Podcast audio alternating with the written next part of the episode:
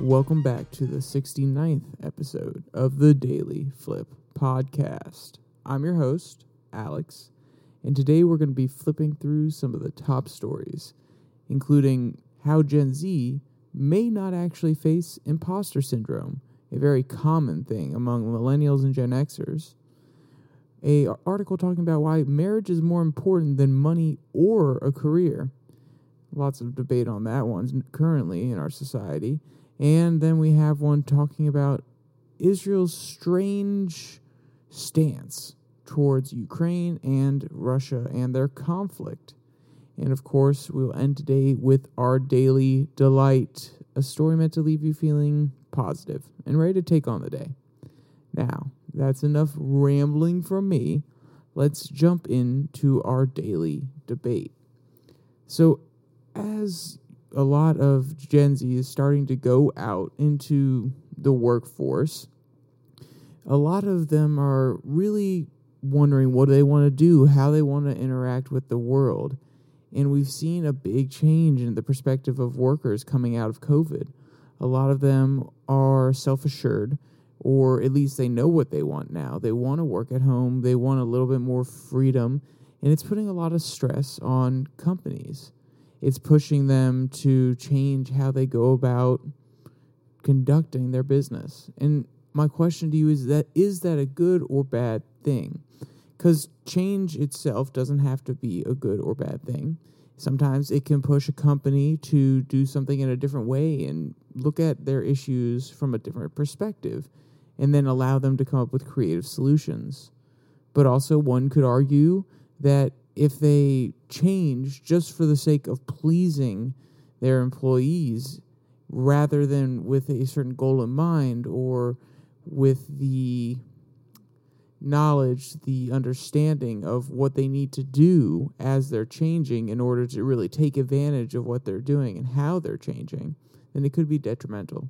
And this is not just a company to company basis, this is across the entire nation, if not the entire world. And as I'll point out here with Gen Z, they're very confident, or at least they pretend to be. And they're putting a lot of pressure on employers. So, do you think it's a good thing or a bad thing that we're seeing this transitionary period? I've brought it up before, but I think with the context of today, it'll actually maybe change your perspective on it just a little bit. All right, let's jump into our first article. This one comes from Fast Company. Will Gen Z be the first generation not to experience imposter syndrome? So, the imposter syndrome, most anybody in the job market has at least heard of this term. You know, I had an internship this summer and I heard a lot about it. There were slides upon slides about it's okay, it's natural to feel like you don't necessarily deserve everything you're getting here. That one day your boss is going to come down from on high and be like, "Why did we hire them? We need to get rid of them. They're not they're not actually good enough to be in this position." And it's kind of an internalized thought process. And for a minute there, I was like, "No, that's crazy. I, I worked hard for what I got." And then as time went on, I was like, "Well, maybe maybe I got it because of this connection or that connection." So on and so forth. So, you know, at first I thought it was a little bit of baloney, but then I understood it, what they were getting at. But the question then becomes did I actually feel imposter syndrome naturally? Or was that because it was being reinforced by the company culture? And this article really talks about how Gen Z is just more confident. They come in knowing what they want they have this abundance of technology, or they've grown up with this abundance of technology at their fingertips. And it has really shaped how they view the world and how they interact with it.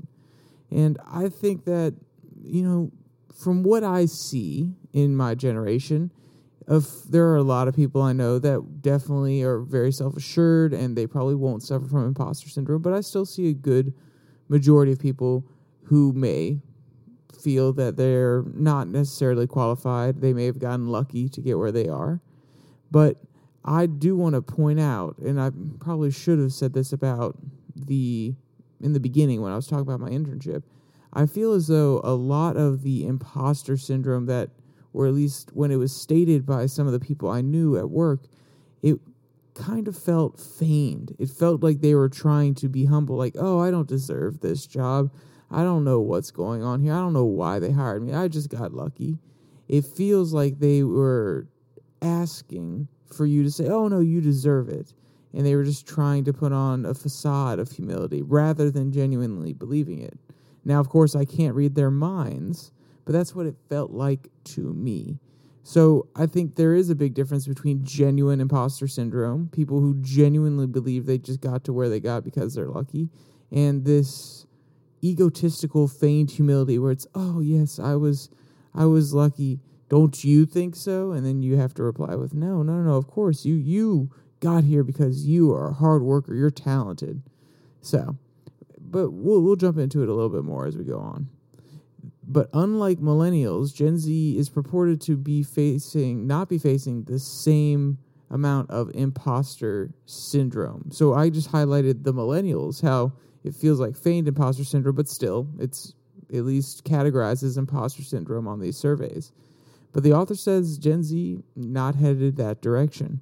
Quote Gen Z or those born between 1997 and 2012 are less likely to suffer this, from this experience than other generations, including Gen X like me. There are a few distinct reasons for the shift, many stemming from the near ubiquity of technology at their fingertips since birth. This generation doesn't know a world without Google search, allowing them to research anything within minutes of thinking it. And when you're armed with information, you are just more generally confident, says Corey Seemiller, a leading Gen Z expert and professor at Wright State University who has conducted multiple studies on this group since they began entering college. To be able to quote, to be able to acquire knowledge and build expertise can reduce imposter syndrome, C. Miller says. Quote, you don't have to feel like an imposter because you know what you're talking about, end quote. And I mean, of of course, if you can instantly fact check anyone, if you can instantly fact check your parents, you really do feel as though you're smarter, or at least you feel like you're a better information gatherer. And this does provide a certain confidence. This confidence that is born of their practice, though, is one that's flimsy, in my opinion. It is it really encourages you to be above everybody, to believe that you know what you're talking about, that you have the answers, rather than encouraging humility by asking and probing from your parents and other people and having to admit you don't know something rather than just being able to look it up and say, "Oh, I know it now. Yeah, I'm I'm good. I'm smart." And I feel like that's a quality our generation lacks even if even if the millennials that I was talking about or Gen Z, if they're have imposter syndrome and they're even being overly humble, they're trying to it's a feigned humility, that is still better in my opinion than someone who is overly confident and has no humility. Because at least in practicing that feigned humility, eventually, maybe you actually become humble. You are what you practice, in my opinion. So, but the author gives us some good statistics here, or at least one good statistic that I kind of want to highlight. Even if imposter syndrome is a presentation of false humility, then we are what we practice, and it becomes more tangible over time. 70% of people of the different generations than Gen X have reported to experience imposter syndrome. 70%. Now imagine that that number is cut down by a half or two thirds. That's a lot more people who deserve, believe that they deserve more. And I think that is very interesting as a dynamic that employers are going to have to work with. They're going to have a lot of confident Gen Z personalities coming into their workplace demanding more. And I say demanding more, and I don't mean to make it sound bad, like, oh, you must give me more. I don't deserve it. Maybe they do deserve it. But even then, you're not going to have the people that sit back, wait for the management to give them that promotion. No, they're going to keep pushing for that com- promotion. They're going to hassle you about it, or at least they're going to try to. And if they don't get it, they may leave. And that's a new dynamic that some employers may not be used to. They may be used to a hierarchical system, especially in unionized places. They'll be used to a hierarchical system. The longer you've been here, the more likely you are to get the promotion. You can't just hustle your way to the top. And that's a mindset that this generation doesn't necessarily hold. So it's going to cause a lot of shifts in the workplace. Quote, while the pandemic increased uncertainties and mental health issues for some Gen Zers, technology, experience, and individuality have made this generation acutely aware of their power and purpose. Today, they represent the largest generation in the world, or about 32% of the 7.7 billion people on the earth, surpassing millennials and baby boomers, according to a Bloomberg analysis of the United Nations data. According to a recent survey, almost two thirds of Gen Z Americans have started or intend to start their own business. Nearly half have more than one side hustle.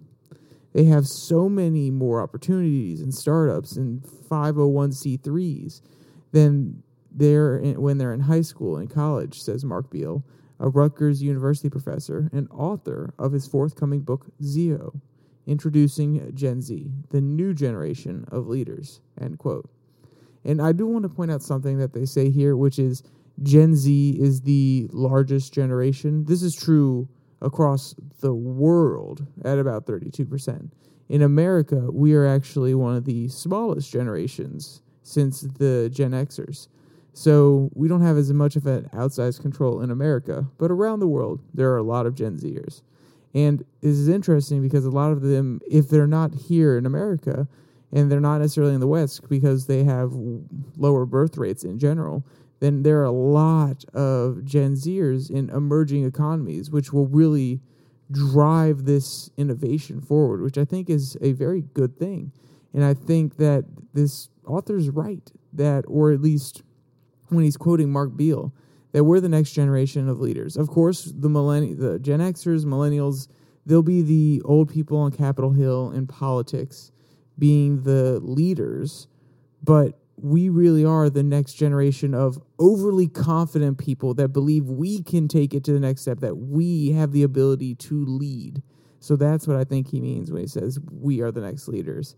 And I know maybe I'm being preferential to my own generation. I get it. Maybe people that are a little bit older or even younger, somehow you're listening to this like, you, you Gen Zers, you think you're all this, you think you're all that. No, I just think that a lot of people in our generation are cocky, which is going to make them believe that they are suited for leadership. So we'll see how that, all that pans out. But there is one thing here, and I wanted to highlight it because it really does show that just because Gen Z is confident and they believe that they know what they're talking about, there is still a little bit of that humility that I was worried we wouldn't find. And I found this little seed at the end of the article, and I really liked what I heard. Quote, while imposter syndrome may not be an issue for most, they still need support from more senior members of the team. Quote, the access to more information does contribute to a sense of confidence in terms of being prepared, but we will still need guidance and mentoring, says Isabella Benzone. End quote. And I agree.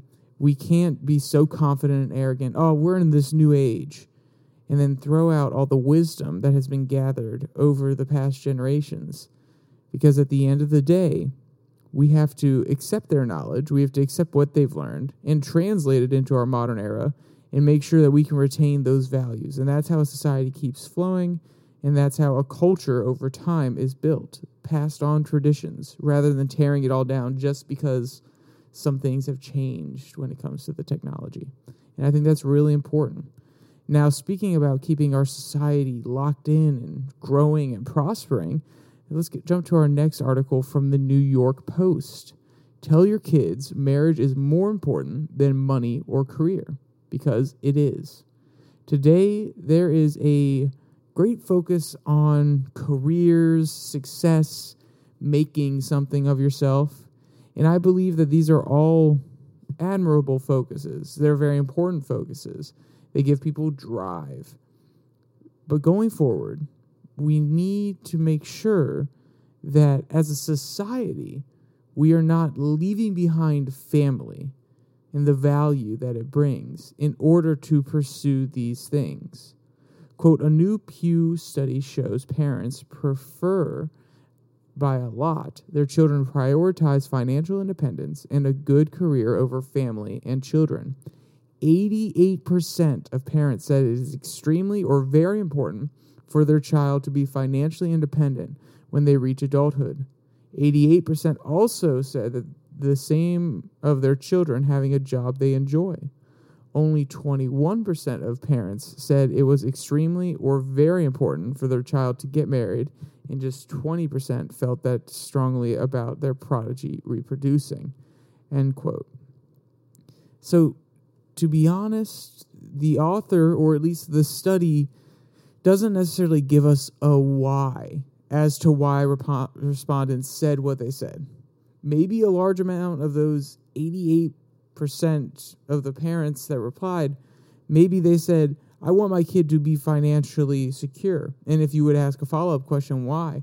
So that they can ensure that their family is provided for, so on and so forth. So I think we could be lacking some context here.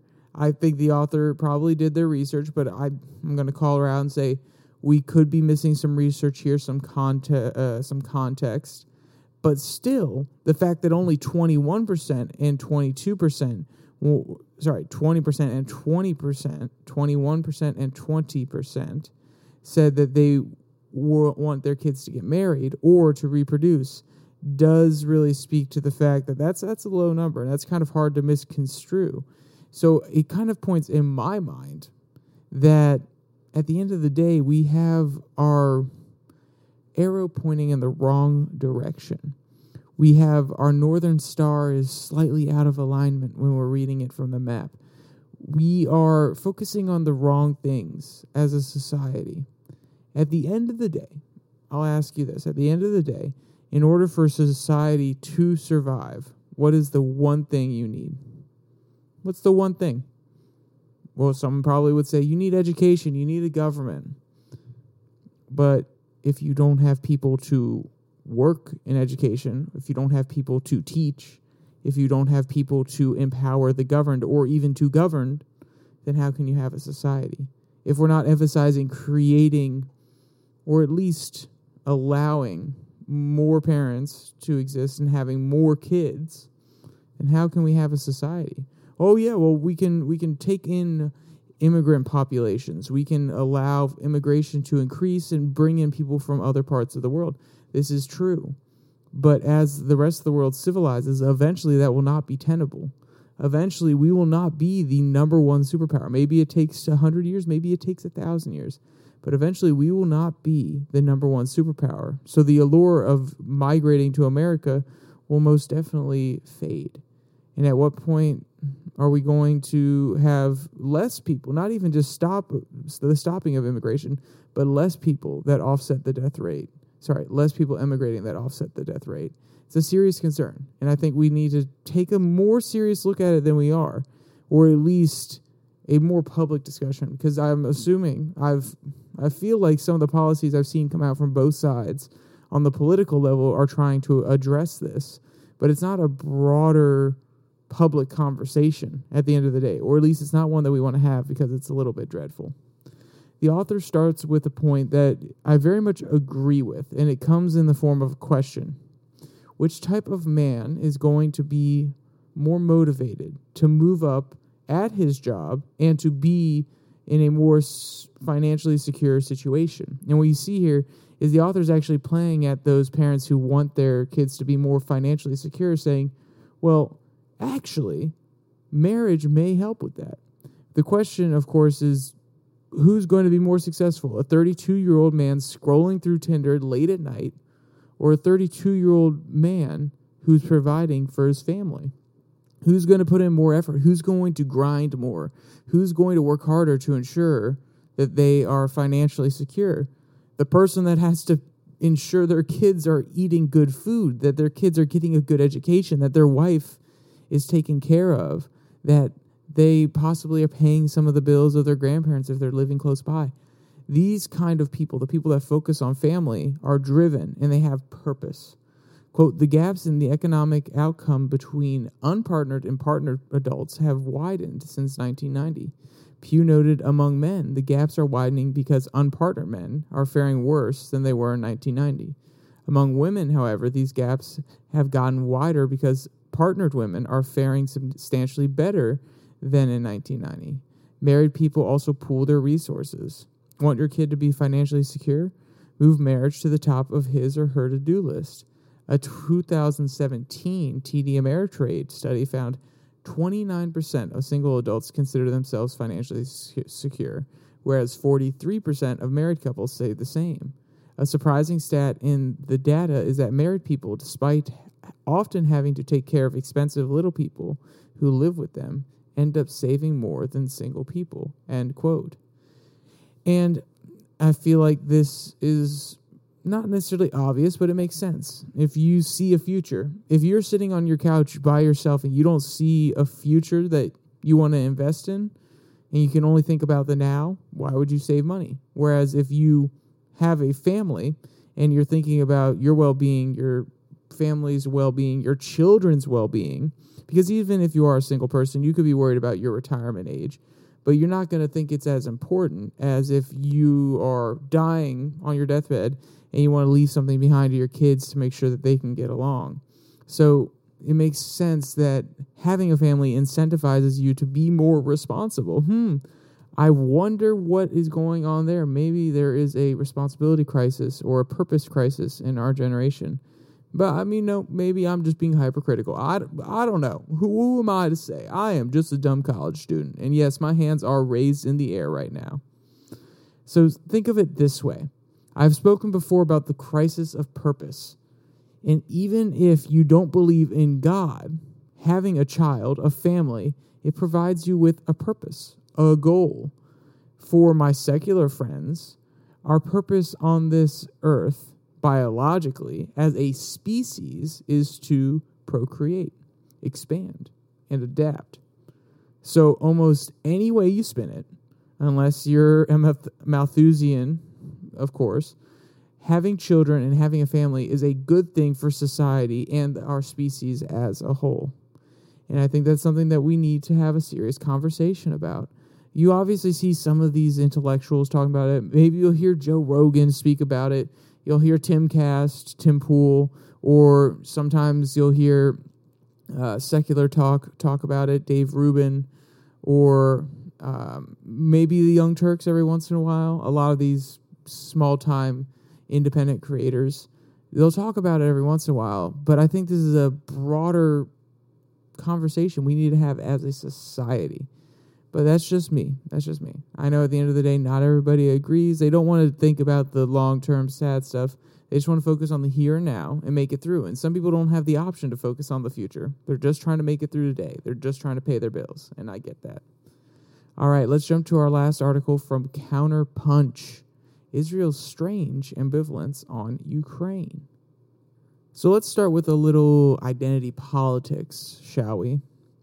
Quote, there are only two, currently two Jewish heads of state in the world. The first, not surprisingly, leads Israel. The second is Vladimir Zelensky, the president of Ukraine.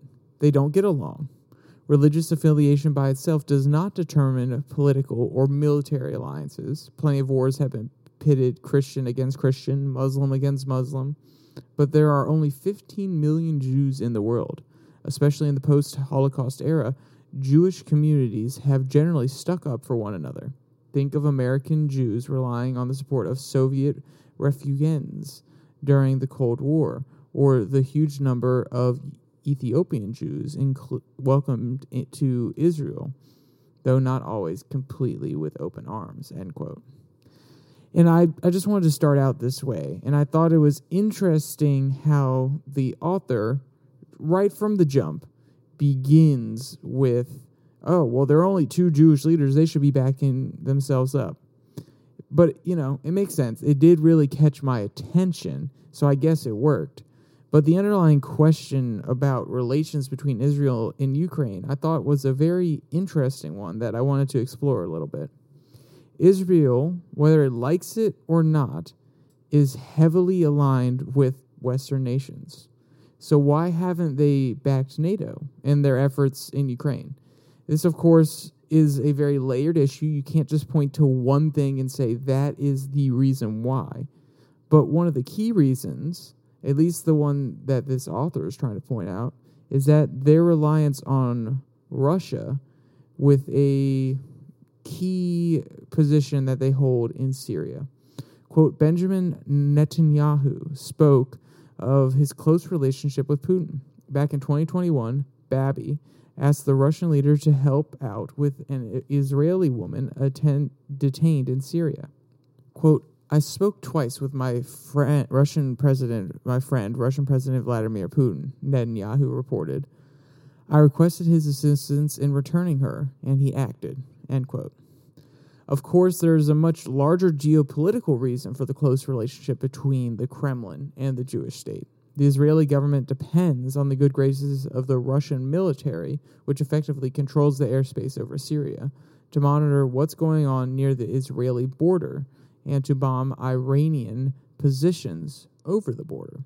Israel has also in the past relied on Russian channels to Palestinian groups, particularly Hamas. End quote.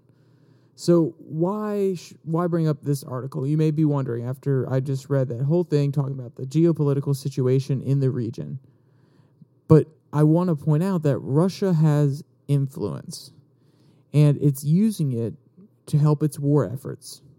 And some of you may be saying, yes, we, we know this. We've seen their deals with Turkey, China, India, Belarus, OPEC.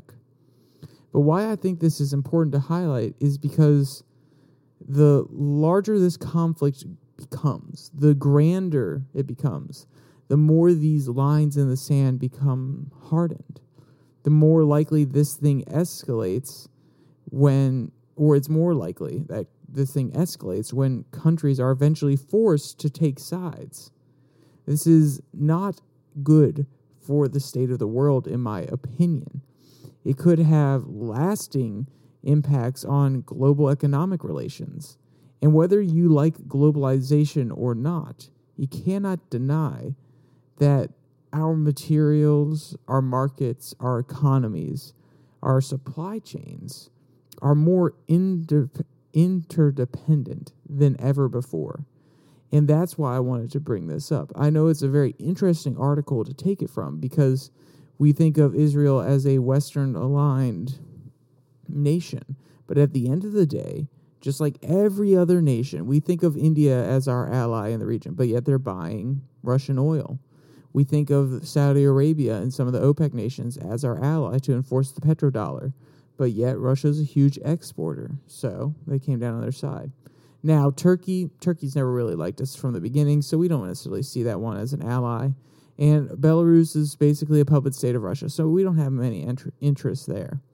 But what I'm trying to highlight is the fact that just because we have NATO and just because we have lots of allies on one issue or another doesn't mean that they're going to back us up when it comes to going against Russia. And of course, those that are very informed and those that are very aware are listening to this saying, Alex, yeah, we know this. And they're probably saying, yeah, we know that if this is really prolonged and different states have to come down on different sides, it could be dangerous. But I'm speaking to the people that haven't put it into context yet, that they haven't sat down and said, "Yeah, you're right. This this really could go even further than we think it is." Right now, it's basically a proxy war between NATO and Russia.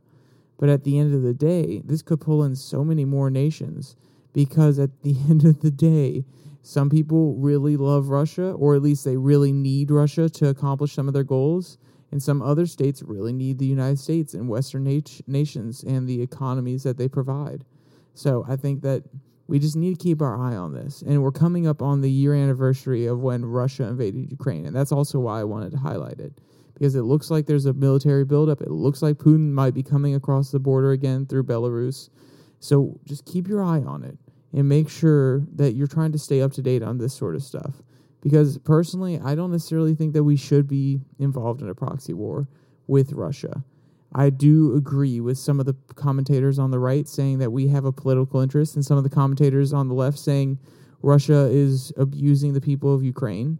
But I also think at the end of the day, we should not be risking. We should not be really calling Putin's bluff to this degree if we're not willing to face up to the consequences. And I will tell you now, I like the world I live in. I, I'm going to be honest, I'll, I'll live in fear on this one. I do not want to see any form of tactical nuke used. While I think he is bluffing, and I said this from the very beginning, I think he is bluffing, there's still the question, or there's still the fact that he could use it. And at what, how do we retaliate after that? How do we respond to that?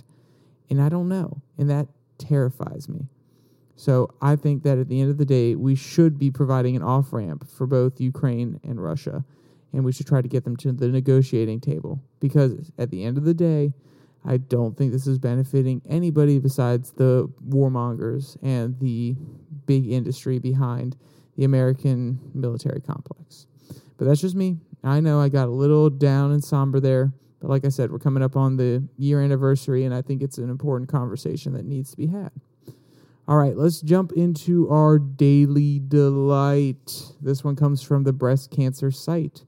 Watch this baby otter receive warm cuddles from a mama cat and her kittens. When I first looked at this picture, you know, it took a second or two to realize which one was the otter. You know, he really just fit in so perfectly. Quote, a Redditor has shown that the, the internet, another animal relationship that is rarely seen by everyone. In a post by West Coast CDN 19, you'll witness how a cat cuddles a baby otter as if it's one of her kittens. End quote. And you know, these different combinations of animals always get me, but at this rate, we're really going to run out of cute animals or cute animal pairings for the daily delight. Quote, they were all swooshing close to the mama cat to get warm hugs, but the baby otter was the only one who got extra grooming love. The scenario indeed looks cozy, not because they're lying in a soft bed, but because the two animals that they're two animals that exude comfort. You can feel the love oozing from the short clip, and you'd also wish to receive the cuddles from them. End quote. If you want to see any of the cute photos or any of the videos from this article or read any of today's article, there'll be a link in the description below that like and subscribe button. If you're on YouTube, visit one of the other podcast places so you can download the episodes in the future. They go live at the same time, 8:30 Monday, Wednesday, Friday. You can download them there, listen to them in the car, so on and so forth. And if you're on one of those other podcast sites, remember, I have a, a YouTube channel where everything's posted. There is not a video that goes along with it, but at the end of the day, you can leave comments a little bit more interaction, live interaction, rather than leaving reviews on Spotify that I can't necessarily respond to. So, if you want to be engaged in the conversation with the daily debate, leave it in the YouTube comments. Then that is DailyFlip on YouTube. All right, with all that said, there's only one more thing to say stay safe, don't die.